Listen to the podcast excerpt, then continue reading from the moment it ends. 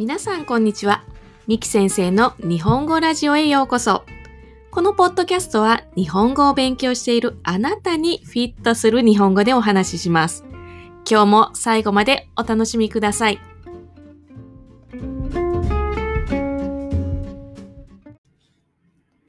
今日は知ってた12月の別名というお話をします。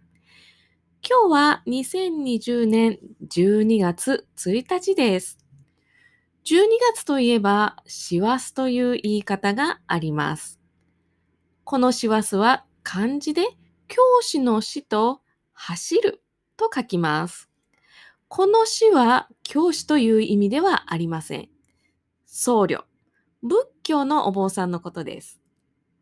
お坊さんはいつもはとても落ち着いている人なんですが、12月はとても忙しく走り回ります。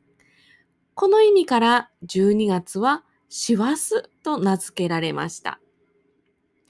それではなぜお坊さんは年末に忙しくなるのでしょうか？それは年末、毎年の年末に仏教の法要、仏明へという法要があるんだそうです。この時に仏様や菩薩の名前を唱えて、その年にしてしまった様々な罪を懺悔、許してもらうということですね。懺悔します。身も心もきれいになるようにお祈りします。実は12月は他にも呼び方があります。極月とか限りの月と言います。これは12月が1年のうちで最後の月を意味しているからです。この他にも梅初月や春待ち月とも言います。これは暖かい春を思い、待っている様子を表している。いい名前ですね。私これ好きですね。一年の終わりを感じ、新しい一年に期待する。そんな12月なんだということがわかります。